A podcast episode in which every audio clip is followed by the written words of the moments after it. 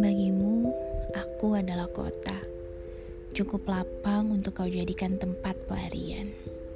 Jika siang hadir dan matahari membakar kulitmu, akan kusediakan pepohonan rindang untuk kau berteduh.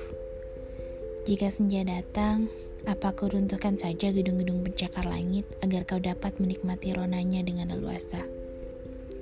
Lalu apabila malam datang, bolehkah ku padamkan seluruh cahaya agar kau tersesat dan tidak pergi untuk menemaniku di sini.